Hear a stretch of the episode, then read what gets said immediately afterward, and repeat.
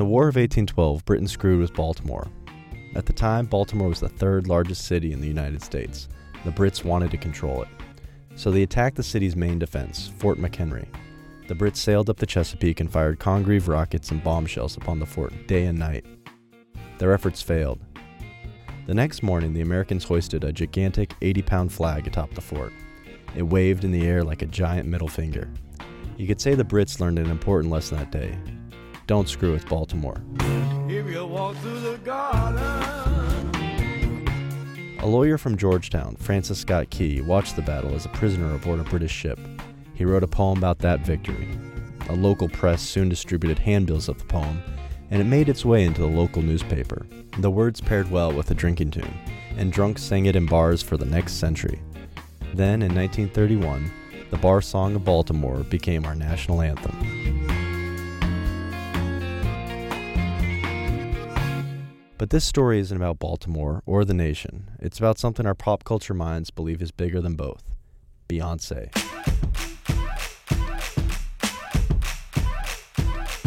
In episode 5 of Muckrock, contributor Mara Berg explains how the Star Spangled Banner entangled the pop star.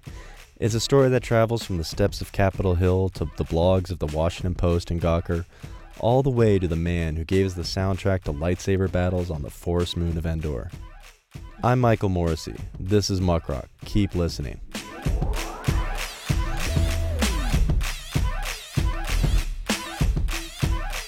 Contributor Mara Berg. In January of 2012, I went to Washington to watch President Barack Obama's second inaugural parade. I thought I was heading to watch history, but I didn't know I'd be on the ground level of pop culture controversy. It was freezing out, but everyone was excited. Powerful people surrounded me, but politics weren't the main topic of conversation. All anyone in the crowds cared to talk about was Beyonce. She was singing the national anthem. To be honest, I couldn't see nor hear the performance from the parade route, but Muckrock's Bradley Campbell watched it on television with surround sound. Well, we just heard this ho hum performance by James Taylor. His voice was raspy, and the strings on his guitar sounded brittle. I was actually nervous for Beyonce. I didn't want her to botch the performance in the cold weather. She didn't. Her first note came in pitch perfect.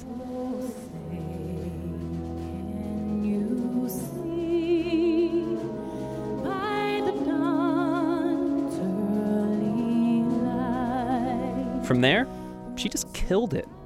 Toward the end, she even ripped her earpiece away. She didn't need it. She's Beyonce, and she didn't miss a note.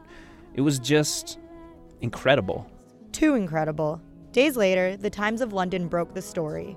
Beyonce had pre recorded the performance with the Marine Corps Band. She lip synced the entire thing. Everyone had an opinion on it. And the White House press secretary Jay Carney quickly distanced the administration. Uh, as, as, as, as many issues as we deal with here, uh, we still have to choose what we don't deal with, and this is one of those issues. The internet responded as the internet does with a bad lip reading version of the performance. Le fouet, fouet, babe, Muckrock also got into the fray. Michael wrote the following Even as America begins processing that harrowing news that pop superstar Beyonce dubbed over her inaugural performance of the Star Spangled Banner, there is a silver lining. The country might inherit a public domain work from the 16 time Grammy Award winner. Little sweet pig, Here's what we know Beyonce's performance was pre recorded by the Marine Corps Band. The national anthem is in the public domain, so we filed a Freedom of Information request for it. We think it's ripe for ripping, remixing, and recompiling. We admit the request was cheeky, but it got the notice of the Washington Post and, we assume, Beyonce's lawyers.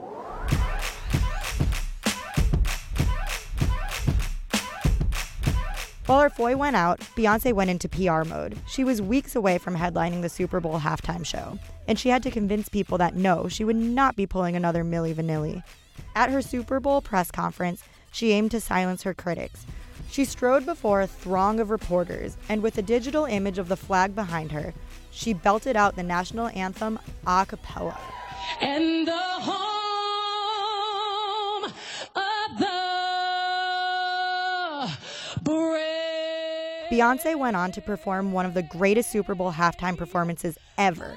All the haters shut up. Her husband, Jay Z, tweeted the following Lights out! Any questions?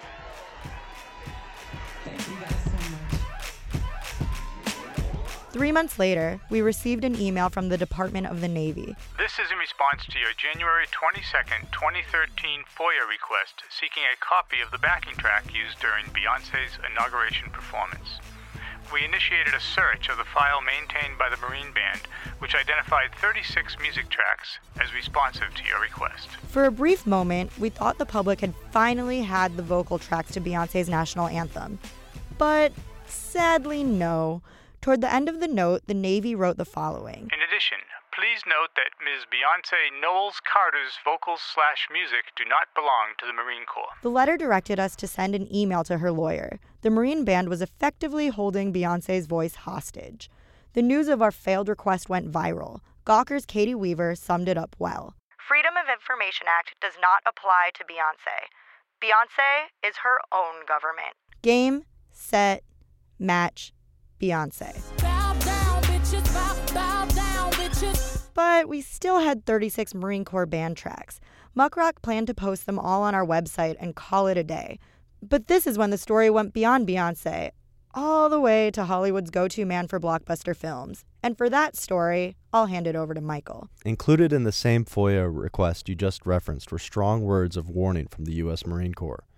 They advised us that yes, the recorded sound of the Marine Band is in the public domain. However, even though the Marine Band's sound is in the public domain, the musical selections may still have copyright encumbrances attached to them. Muckrock's George Levines went back through what the Marines provided, and it turns out that two of the musical arrangements performed and recorded by the U.S. Marine Band were still under copyright. Specifically, Chant and Jubilo, composed in 1961 by W. Francis McBeth, and Liberty Fanfare, composed in 1986 by John Williams. If you don't know W. Francis McBeth, that's fine, but most everyone has heard the work of John Williams.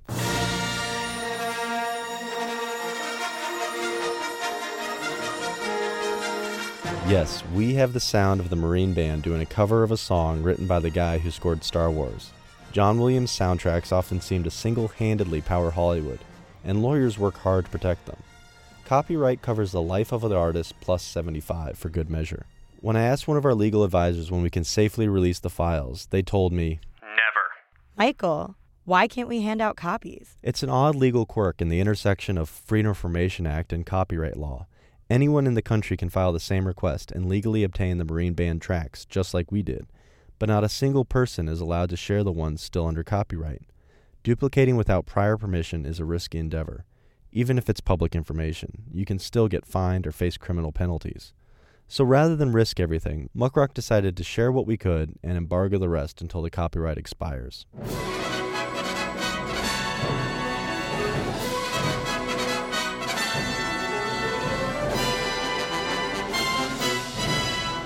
With unbound optimism, we hope Mr. Williams lives to the age of 115.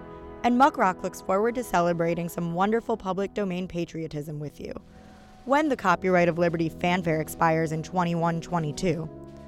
It's a long time in the future, and Beyonce will probably be crowned Queen of the Galaxy by then.